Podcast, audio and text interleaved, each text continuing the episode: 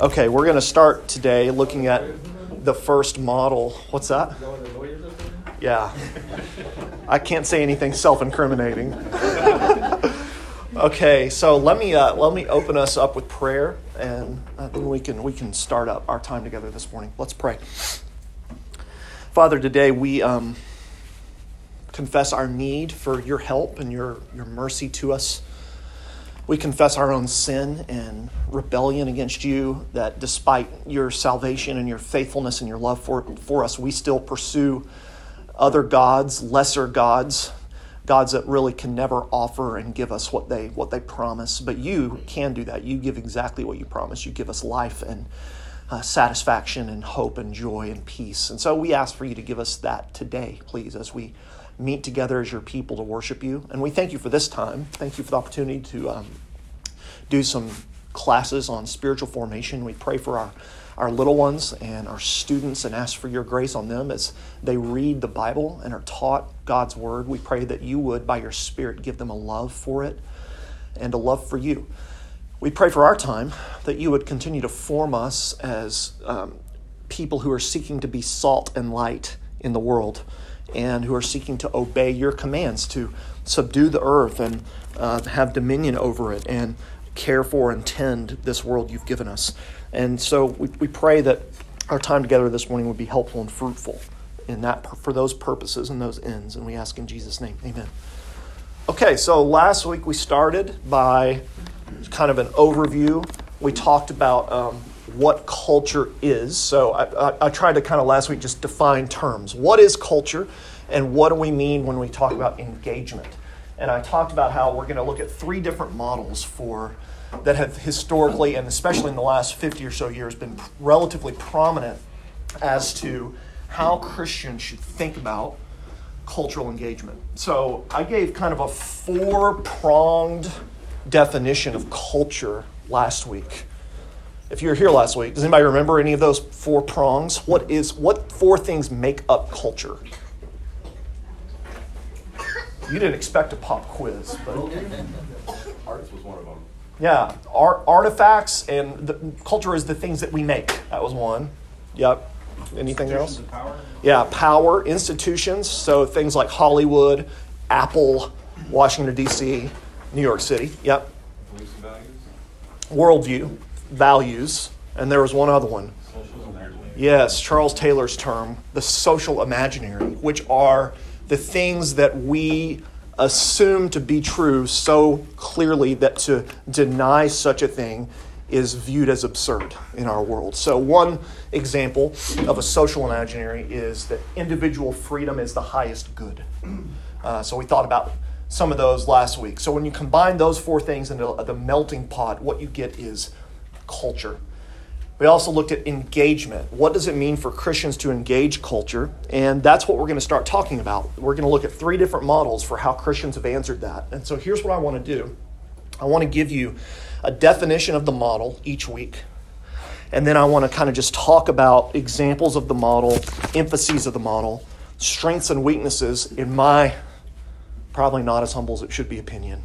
And then remember, there's two big questions of each of these models' answers. The first question is, should we be optimistic or pessimistic about the possibility of cultural change? That is, Christians impacting culture for the good.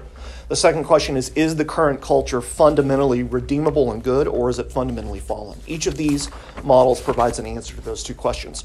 So, again, my goal here is to lay out the ideas for you, the concepts for you, not necessarily to make value judgments, although I am going to give what I think are strengths and weaknesses of all three models.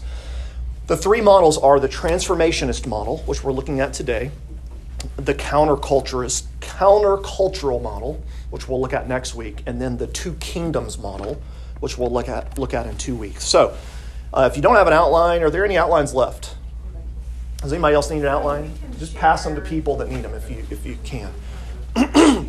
So look at your outline. Today I want to think about what is called the transformation or transformationalist model. And you'll notice there a quote at the very top from Abraham Kuyper, who was a 19th century Dutch theologian and statesman and politician. This is his most famous quote that summarizes this model. Kuyper wrote, "There is not one square inch in the whole domain of our existence over which Christ does not claim mine." So let's talk about the transformationists. Here's Tim Keller's definition. Come on in, guys. Transformationists. The transformationist model, if you're 3 minutes late, you get the front row. Congratulations. I know Lorena wants it. Victor, I don't know. The transformationist model, to quote Tim Keller, engages culture largely through an emphasis on Christians pursuing their vocations, their jobs, from a Christian worldview, and thereby changing culture. So the transformationists want to transform. They want to transform culture through Christians being engaged in the world, in the various spheres of influence in which God has placed them. So that immediately tells you something about this model, right? This model would be more optimistic than pessimistic regarding our first of the two key critical questions. Is it possible for Christians to have an influence and to make positive changes in culture? Transformationists, by and large, say yes. Yes, that is possible. So transformationists believe that the kingdom of Jesus, the reign of Christ, should be brought to bear on every part of life. Abraham Kuyper is most famous for his idea of what he called sphere sovereignty. Sphere sovereignty. He says that our world is made up of various spheres of power and influence. So one example of a sphere would be the sphere of politics. Another example would be the sphere of family. Another example would be the sphere of the church. Kuyper argued that Christians, acting as salt of the earth and the light of the world, should engage as Christians distinctively in every single sphere. That's the point of that quote. There's not one single part of creation that Jesus doesn't say, that's mine. Right? Does that make sense? So, two key things that the transformationists believe is that Christians should live and work distinctively as Christians in whatever sphere of influence you have been placed. So if you're here and you're a mom, transformationalists would say there is a Christian way to be a mom. And you living as a Christian mom is having cultural influence. If you're here and you're a teacher, there is a particularly Christian way. Your worldview as a Christian, your beliefs as a Christian should inform the way by which you teach. If you're here and you're a plumber, there's a Christian way to be a plumber. That's a sphere over which Jesus Christ has lordship. He rules over all parts of the world. And so Jesus' people, transformationists say, should bring Christ's reign to bear over every area of life, whether that's economics and business, whether that's government and politics, whether that's literature and art, whether that's journalism and the media, science, law, education. And so they assume then that Christians should be laboring and working in all these distinct parts of our world distinctively as Christians. Does that make sense? So a transformationist says, hey, if God calls you to be a professor, or if God calls you to be an Air Force pilot, or if God calls you to be to work for CPS, or if God calls you to be a student, go do what he's called you to do with the intent of doing that in a distinctly Christian, God-honoring way. And as you do that, you will have a cultural impact. Okay?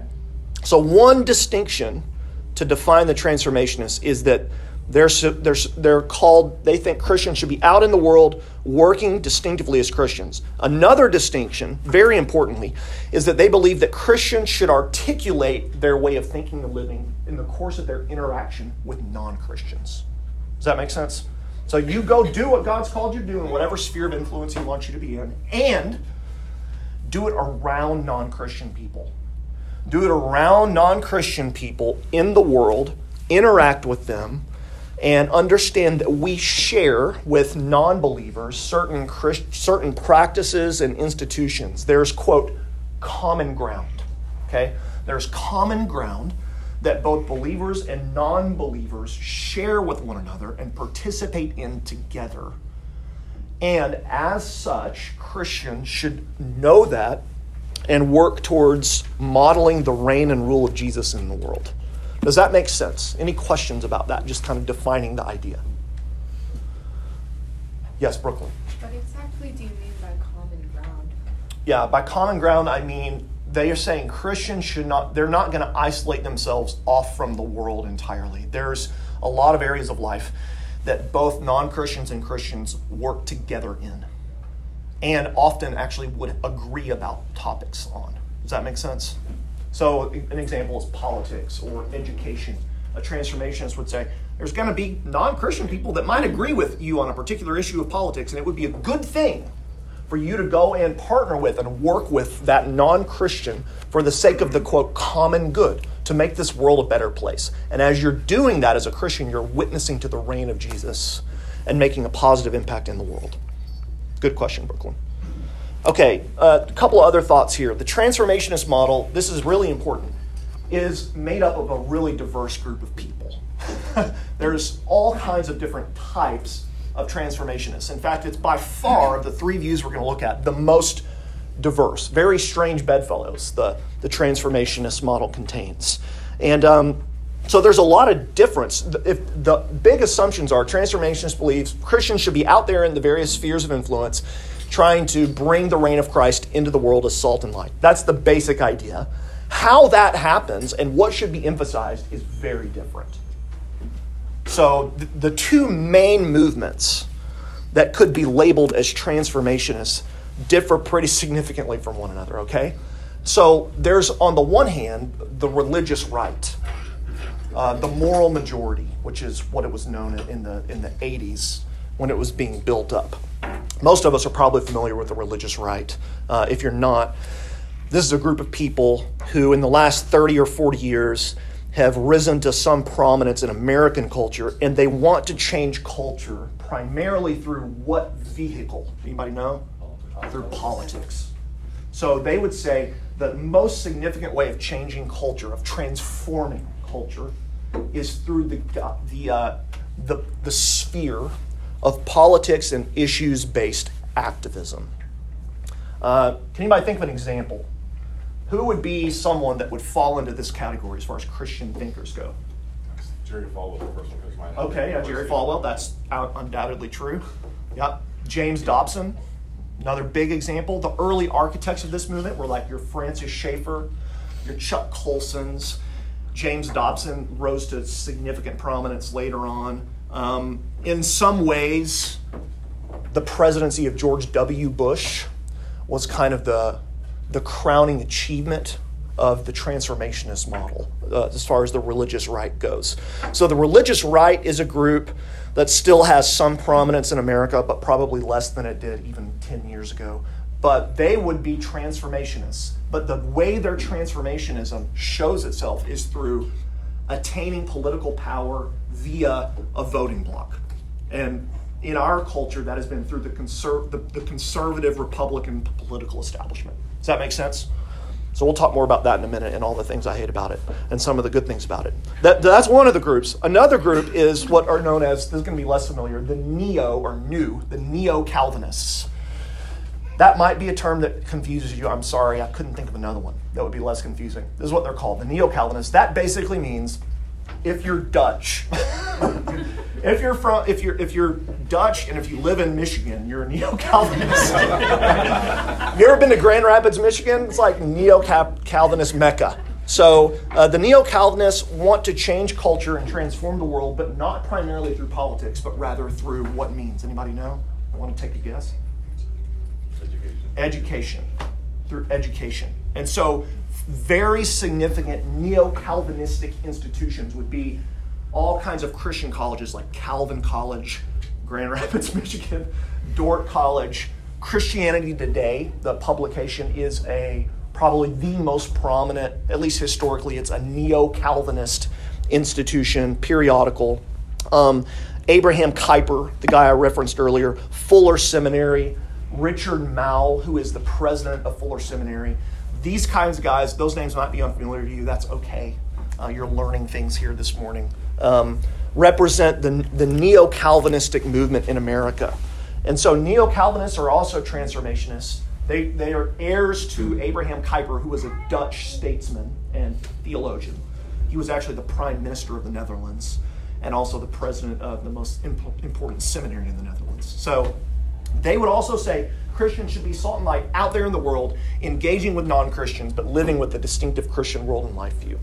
So there's the religious right, and then there's the neo-Calvinists, who are both very, very, very different from one another. And they're specifically different from one another in their politics. Okay, the religious right leans conservative. They emphasize social values, low taxes, strong borders, strong military. They're Christians.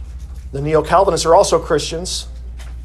Some of you might be surprised by this, who are left of center politically. They emphasize, biblical principles of justice and would argue that progressive taxation, labor unions, etc., a strong centralized economy, that those things are justifiable applications of biblical principles of justice. So there's significant difference in their political outlook. Both groups are Christians. Both groups believe in the authority of the Bible. Both groups want to transform culture. But there's significant difference in their politics. And there's also significant differences in the way they apply theology. The religious right has a strong view of, remember our creation, fall, redemption, consummation, a strong view of the fall. That is, they would say non-Christians have very little to offer as far as helpful, God-honoring policies, principles, etc., whereas the neo-Calvinists would say that there's much more common grace available in the world. And they have a higher view of what we call general revelation. In other words, neo-Calvinists would say non-Christian people, non-Christian educators, non-Christian politicians, non-Christian filmmakers, non-Christian musicians can get a lot of things right, can honor God despite their own beliefs in a lot of ways because they're made in God's image and there's quote, common grace, not saving grace, but just because they're image bearers and the law of God's written on their hearts, there's a lot of things that we can agree with them on, even if they're not Christians. Does that make sense? So neo-Calvinists would be much more okay with that than the religious right is okay with that. Does that make sense? Okay, so those are probably the two most prominent examples in our world of, in our culture of transformationists. Let me just quote again Tim Keller. I think he helps what I was just trying to say. Here's what Keller says. While neo-Calvinists believe there is a distinctively Christian way to carry out our cultural activity, they believe non-Christians can intuitively discern much, not all, but much of how God wants humans to live in culture. So neo-Calvinists, a lot of transformationists really love the idea of Christians being engaged specifically in the world of the arts. So, filmmaking. Terrence Malick. Who knows Terrence Malick? Terrence Malick is a Christian filmmaker. He's made The Tree of Life. It's probably his most famous movie. None of y'all? It's a great movie. Not many transformationalists in here. They would say this is a great thing. We've got like world-class filmmaker who's making films in a non-Christian film studio. It's being played in theaters all over the place. It's being well received. But this guy's a Christian, and it's not like Chronicles of Narnia movie. It's not a distinct analogy. It's a well-done film that has Christian themes. There's all kinds of musicians that would fit the bill here too. I think of Sufjan Stevens because I like indie rock music. If you know Sufjan Stevens, independent musician based in New York City, doesn't sing, quote, Christian music, but if you listen to him, he's very much in line with, he's thinking through the gospel in his songwriting most of the time. So great, take that with a grain of salt. Some of you have learned my recommendations should not always be followed when it comes to culture. And then there's also just, a lot of churches that are more transformationist in their viewpoint. You can see this in the mission statement. Like Keller is for sure a transformationist. The Redeemer Presbyterian Church mission statement is renewing the city spiritually, socially, and culturally. Does that make sense? You detect there a transformationist frame. They're not just saying we want people to grow spiritually. They're saying we want to renew the city socially and culturally. That's always kind of a giveaway towards a transformationist leaning. Okay, so that's a definition of what the transformationists think. Any questions? Comments? Snide remarks? Luke, I would say it's helpful. Snide remarks, and then here comes Alan. Trigger warning. And he popped up. I didn't know you were there. Are you taking a nap over there? What's the class about? That was... I don't know what you're talking about, but I have some thoughts. So I think it's helpful to, when you're talking about the religious right versus, say, neo-Calvinism, what do they assume about the breadth and depth of discipleship in the surrounding cultures? Like the religious right assumes there is a great breadth of Christian discipleship, and the level of depth is not as material to the program. Yeah, that's the church's job. Yep. You know, not really their job. And neo-Calvinism assumes there's never going to be a great breadth. Yeah. But they're very focused on depth. That's right. And influence through that means. And forming Christians to think Christianly about every area of life. Yeah, I think that's a very fair comment. Thank you. Okay, back. You can go back to sleep now. Okay, a couple of just emphases and what I would say are strengths of the transformationist movement as we think about how they fit what the scriptures tell us. One emphasis, and I also think it's a strength, is that transformationists view, quote, secular work as a very important way to serve Jesus. So there is no sacred and sacred secular dichotomy for transformationists. Some of us might have grown up in churches where the real, you can obey God by like sharing the gospel with your neighbors, with your coworkers, and not lying or cheating. But you really obey God when you go be a foreign missionary, right? But if you're just like a businessman, you're like, right? Does that make sense? Some of us grew up in that. That's what last week I called that pietism. That's a pietistic viewpoint. Transformationalists would say, no, your work in the world is just as important as my work in the church. So there's a high view of the value of all kinds of vocations, that you serve Jesus. And they would also say you can do kingdom work. When you're a distinctively Christian Air Force pilot or a distinctively Christian engineer or a distinctively Christian salesman or a distinctively Christian painter, you're serving Jesus and you're actually doing kingdom work in the world. So they want to flatten the dichotomy we often raise between church work and world work. Does that make sense? I think that's a strength. Remember last week, Genesis 2, be fruitful and multiply, have dominion, take care of the garden and tend it. And we can open that up to mean anything in the world that makes this world a better place, that helps human beings thrive and flourish, is a good thing. So they would say there's a difference between church work, like what we're doing today. The church is gathered and we're ministering and showing the kingdom of God and bringing the kingdom of God through our gathered, collected worship and work. But we're also doing that tomorrow when all of y'all go out in the world, when you scatter and you live as Christians in your distinctive spheres. So there's gathered kingdom work and there's scattered kingdom work. And the transformationists, I think, very much emphasize that, and I think that's a helpful emphasis. A second thing that transformationists emphasize is they celebrate excellence in work. Like, they think it brings God glory when you're really, really good at what you do. When you're a really good engineer, or when you're a really good pilot, or when you're a really good pastor, or when you're a really good army soldier. The more excellence you do in your work, the more of influence you're probably going to have, and therefore the more of the kingdom you can bring, especially in places like the government, the arts, the media. Example, this week, here's an example. There's a sports and media website that I like called The Ringer. Some of you might know The Ringer. Very, very secular work environment, secular place. Bill Simmons is the head of The Ringer. He's been a sports commentator, personality for years and years. There's a guy that worked for The Ringer named Jonathan Sharks, who was about 35-year-old. He wrote for the NBA. He wrote about the NBA for a living. He's a basketball journalist and was really, really good at it, and became a Christian in his mid-20s, was converted to Christianity, and was very open about his faith. He contracted a very rare form of cancer and died this past week. And his death obviously was a big deal for a lot of people, but specifically for those that he worked closely with. And so The Ringer put out all this content, a couple of podcasts, one of which I listened to this week, where they talked about his life. And one of the things they said, there was a whole section, and this is, again, very worldly, very secular, but there's a whole section on his faith and how his faith was compelling and interesting, and he was the real deal. As far as a Christian, he would, like, share the gospel with people, be hospitable and loving, but he was also, like, really good at what he did. And that mattered. That gave him, you know, on a very pragmatic level, it gave him credibility. But it also, they respected and admired him. A transformation would say he brought glory to God through being a Christian in a secular environment, doing really excellent work, and when given the opportunity, bearing witness to the power of Jesus. So transformationists celebrate excellence in work.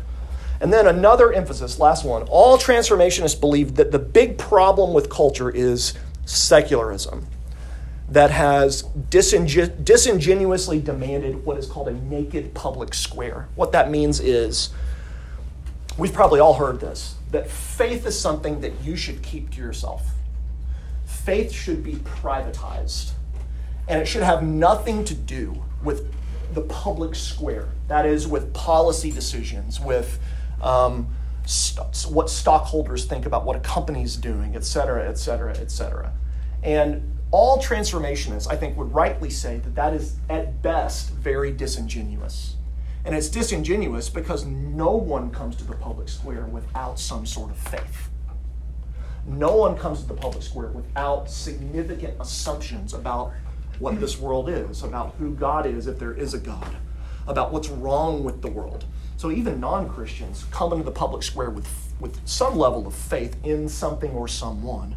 Transformationists say the problem is that Christian faith has been ostracized. You Christians keep your faith private. Don't you dare think that you can make any decision about the way this world should be based on your faith, which is naive because everyone makes decisions about the way this world should be based on their faith. Does that make sense? So transformationists all say that's a big problem. Whether you're the religious right, whether you're a neo-Calvinist, we should not privatize faith. Faith should influence and impact everything we do in the world. And it should influence and impact our public life together culturally. So those are three, I think, strengths. Secular work is important. Excellence in work is important. And the main problem with culture is this disingenuous and naive demand that Christians alone privatize their faith as if no one else is doing the same thing. So you guys can see, hopefully you can see my intent. I'm giving you a lot of information here, but I want you to see how transformationists think. They think we should be involved in the world. We should be engaged, not just in our little churchy stuff, but we should be engaged in every facet of society for the greater good and also for the glory of God. And as we're engaged in every facet of society, they do have hope, optimism, that good things can happen, that this world will be a better place. And so a transformationist will always point to, and there are examples of this, the William Wilberforces of the world, 19th century English statesman who was a Christian, who was largely responsible for the end of the slave trade in Great Britain. The end of Roe v. Wade is a more recent example, which is undoubtedly good progress in culture. And not, you know, the story's still being written here, right? But there's no question that that's a very, very good thing for an unjust and evil law to be overturned. And that is a result, without question, that's the result of Christians working in different spheres of influence and having an impact. Does that make sense? So that's transformationalism. That's what they're all about. Questions? Thoughts? So would you say that they, you know, have this viewpoint of that we're in a battle, and the Bible talks about being in a battle, that we're to fight, and that we're to, you know, pursue that change? Well, the religious right, without question, uses that language all the time. That we're in a battle, we've got to take back culture. I'm going to talk about that in just a second. But yeah, there's a lot of emphasis. That whiteboard is just calling my name. I wish I could go right on it. I would write this word if I was over there. Antithesis. The antithesis is highly emphasized. That is, there's a difference between the world and the church. The world is fallen and corrupt, and we need to go into the world and work for good because this world is lost otherwise. So yeah, there is no matter who you are, transformationist-wise, whatever kind of sub-camp you fall into, that is a definite operating force for sure. Jose? Yeah, I'm a little conflicted here. You mentioned that the transformationist belief, we have a sphere of influence in our cultural society. We need to be the best we can everywhere we go. Yep. But then you also say that the neo-Calvinists have a big involvement in education. They have their own colleges. Yep. So shouldn't those students be at normal colleges, influencing the other students instead of in their own little secluded colleges? That's a great question. I think they would say both and there's probably a long historical narrative to that that I will tell you about over lunch sometime, but I can't tell you about right now. But yeah, I think they would say, you know, if you're going to be excellent in your work, it's good for Christians to work in microchip development. But whatever what's the best microchip company? Whatever that is, we want more Christians there. It's good for Christians to be in politics, but to have a Christian president is better, right? It's good for Christians to be working in media, but to have a media, someone who is like, does the, what is good in media? I was going to say the NBC Nightly News, but no one ever watches that now. I don't know. Whatever's influential in media. So there is that. Like, it's good for Christians to be professors at Harvard, not just, you know, Saginaw Community College or whatever. And so they would definitely say that, but there's also, because they value education and whole world and life view, a lot of Christian colleges that they don't want to be isolationists. We're going to look at isolationists next week. But they want to train people with a Christian world and life view and then send them out into the world. Hillsdale College is a great example. That's where Nathan Emsley, oldest of the Emsleys, just went to Hillsdale. It's a wonderful, it's kind of a religious right institution, but very explicit in their intent. They want to train people and then send them out into the world, specifically usually in sort of politics, lobbyist sort of world. So yeah, education. Other questions? Oliver? What would you say like the core verse or the core scriptural passage would be for a transformationist? Yeah, so last week that Matthew 5, Jesus, you are the salt of the earth, you are the light of the world. I think that's one of the, without question, that's one of their core things. You should be out in the world, in the darkness being a light, being preservative influence in the world, for sure. Yeah. And then they'll, you know, well, never mind. I could talk about that longer, but I'll stop. Okay, let me talk about a couple of weaknesses. I'm going to do this with every group, so don't get all mad if you're a transformationist. Chill out, transformationists. You can transform me later. But for now, I do think these are weaknesses that it's not just me. A lot of people have pointed these out. Okay, I've got four. There's probably more. One, an over-reliance on politics. And I'm specifically referring here to the religious right. I think it's very fair and almost self-evident to say at this point that the religious right as a movement overestimated the influence of politics as an institution. James Davison Hunter, I mentioned him last week, he's written a book called To Change the World. And he is a Christian social scientist at the University of Virginia. And Hunter argues that politics is downstream of culture. That is, what is it that is most significant in creating culture in our world? It's not what happens in Washington, D.C. It's what happens where? Locally. Where? Everywhere locally. Yeah, locally, but also like what is the most... Why is gay marriage legal in America? It's not because the Supreme Court legalized it. That's not the reason. So. The reason is because of Hollywood. The reason because Will and Grace was a show in the 90s. 20, 30, who remembers Will and Grace? My references are getting older and older. 25 years ago, you know, Will and Grace. Friends. Friends is more influential than the White House when it comes to determining what culture is, not when it comes to policy making, obviously. That's Hunter's point. Hunter's point, one of many, is that politics is not the engine that drives culture. Rather, it's downstream of the true sources of cultural change, which are the arts, the academy, cities, and now media companies. Jose, I think Apple, Facebook, Instagram. Those are what drive cultural change. And so the religious right has been overly reliant on politics as one sphere by which we'll get cultural change. And I think history is going to prove this, is proving this literally as we speak.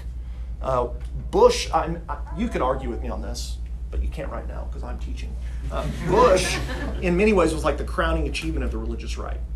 Evangelical Christian, conservative values, former governor of Texas, woohoo, in the White House, 8 years. And a lot of what was hoped for just did not happen. And that's not because of Bush. It's because politics does not have cultural sway to the degree that the religious right thought it did. So I think that has been a weakness in the transformationist model, is an over-reliance on politics. We still see that right now. I'll be quiet. Secondly, they don't recognize, this is very closely tied to the first one, transformationists often don't recognize the dangers of power. So remember I said transformationists want you to be excellent at what you do. And the more power and influence you have in your particular sphere, the better that is. Does that make sense? What they failed to take into account is that often, what does Animal Farm say? Power corrupts, and absolute power corrupts absolutely. And that has certainly, I think, been evidenced in the idea of Christians trying to institute cultural change only by gaining power, say, as a political bloc. Because there's so many historical examples of when the church and the state become too closely wedded to one another, the church loses a large part of its vitality and dynamism. We're going to see that next week with the counterculturists even more so. But they talk about this idea, if you ever start reading this literature, Constantinianism. That's another fun word. Constantine. Any of you kids remember Constantine? He was the Roman emperor who kind of legalized. He made Christianity the official state religion of Rome, 5th century. And baptized all the Roman army. What if one of those Romans was like, you know, I think I want to still worship my household gods and Zeus? Constantine would say, okay, well, we're going to chop your head off. And so, you know what, I'll be baptized after all. Jesus Christ is Lord. And so that wedded the state and the church to a much more significant degree. And so what a Constantinian person would say is that that produces lethargy and corruption and idolatry in the church. Make sense? Now, I would argue that the religious right specifically has, at times, not all the time, been guilty of not recognizing the dangers of power. This is also, I think, true with neo-Calvinists who think, like, if a guy becomes a CEO of Apple and he's a Christian, that inherently is always only going to be good. You actually even see this in the church, like when the church acts as a center of power. I mean, all these megachurch pastors, not just megachurch pastors, to be fair, all these pastors in positions of power falling into scandal is in part not recognizing the dangers of power. So I think that has been a weakness in transformationalism. Miroslav Volf, who's a Croatian theologian, writes this: Christian communities should be more comfortable with being just one of many players, so that from whatever place they find themselves, on the margins, at the center, or anywhere in between, they can promote human flourishing and the common good. So I think, in my opinion, this is an area where Croatian Christians can teach American Christians, when they've never been anywhere near the center of power.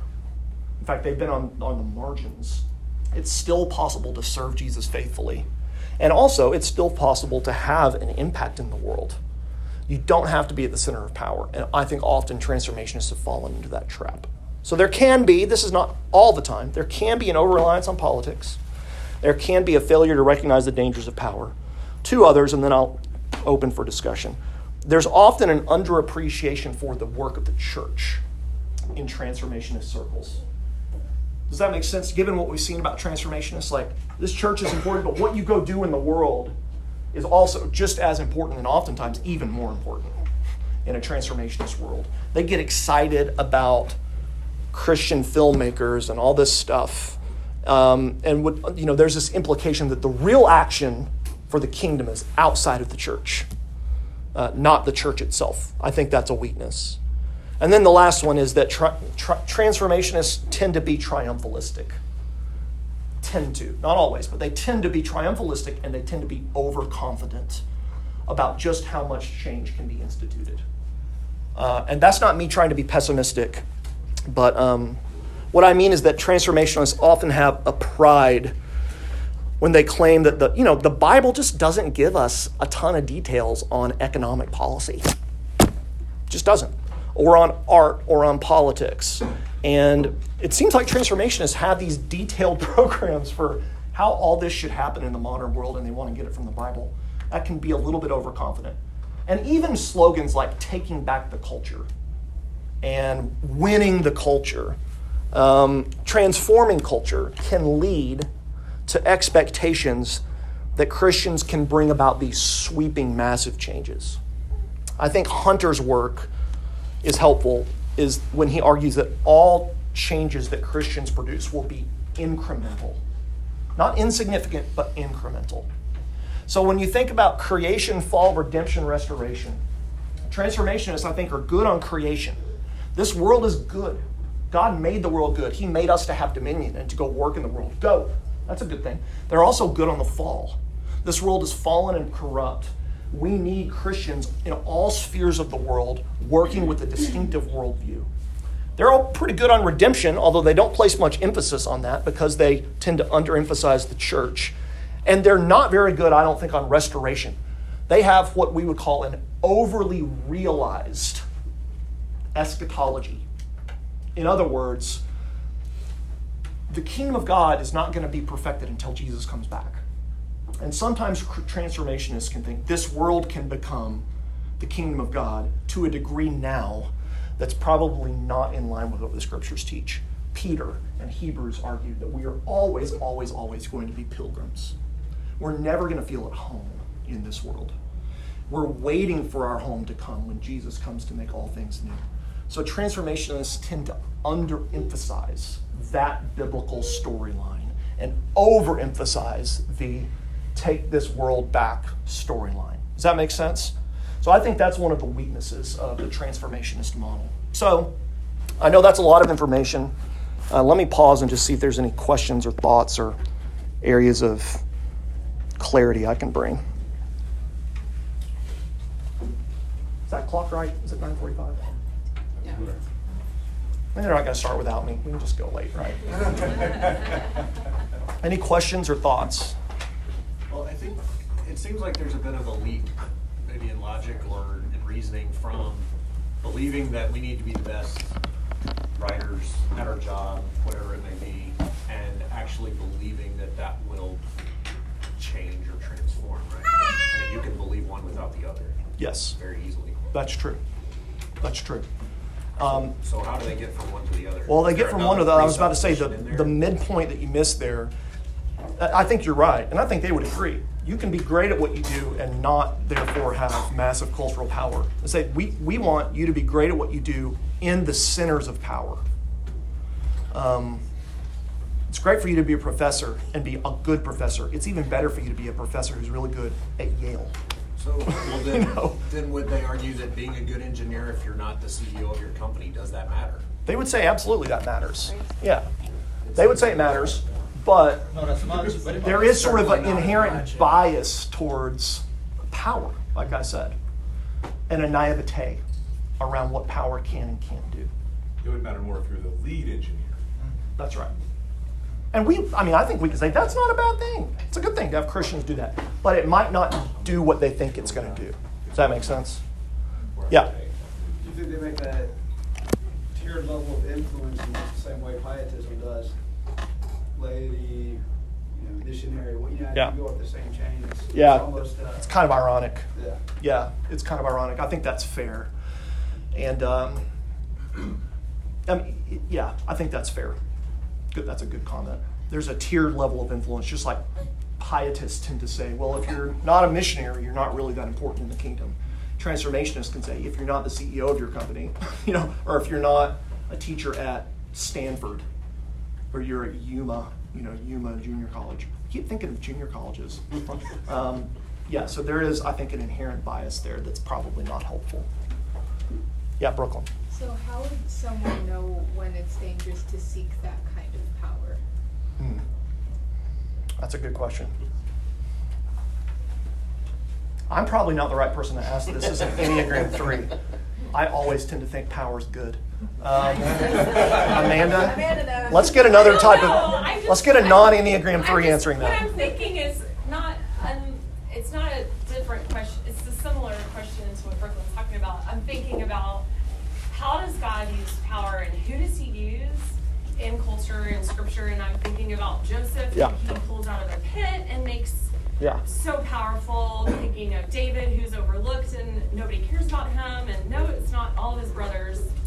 He's the baby, and I, yeah, mean, you know, so the Lord sort of pulls people from obscurity and, yeah, puts them in these places of power. So I'm curious about this, the maybe the arrogance of a transformationalist. Not, yeah, that it's a bad thing. Yeah. Not that power, I mean, you can argue about the good and bad of power, but I think that the arrogance of it is my power versus how is God using me to influence culture in my sphere. So the focus rather than on the person and their giftedness and savviness and, yeah, sway, but how is God using them in their place? Yeah. And then it sort of is like, he's going to do what he's going to do because the culture below, like, he, yeah, does have sovereignty. Yeah, I think that's good. I think that requires just wisdom, a lot of wisdom and a lot of being able to listen to others. And one of the dangers is that we often think we're doing what God has called us to do when we're really just being arrogant. It's easy to stamp divine approval, self-stamp divine approval on your kingdom, which I think transformationists are guilty of. But there's transformationalists love Daniel and they love Joseph. So they don't love First Peter and they don't love Hebrews. Like, what is the posture of your heart? Power is a key thing. Your influence. It's, yeah, great to have influence. And next week we'll see, when we look at the counterculturists next week, they're kind of the opposite of transformationists. Their main starting point is that power is corrosive, big time corrosive, and the church has to take that into account. And the transformationists have failed to do so, which is somewhat of a compelling starting point. So come back next week to hear about the counterculturists. Okay, did someone else have a comment? David, did you? No, what was your initial question again? I'm sorry. I feel like we went around and almost got back to it. David, don't say that. I'm trying to, you know. You got 10 minutes left. You mean my first or second question? My second question was, when is it dangerous to seek that kind of power? Brooklyn, I don't have a hard and fast answer for you, but if you pull out what Amanda's saying from Scripture, right,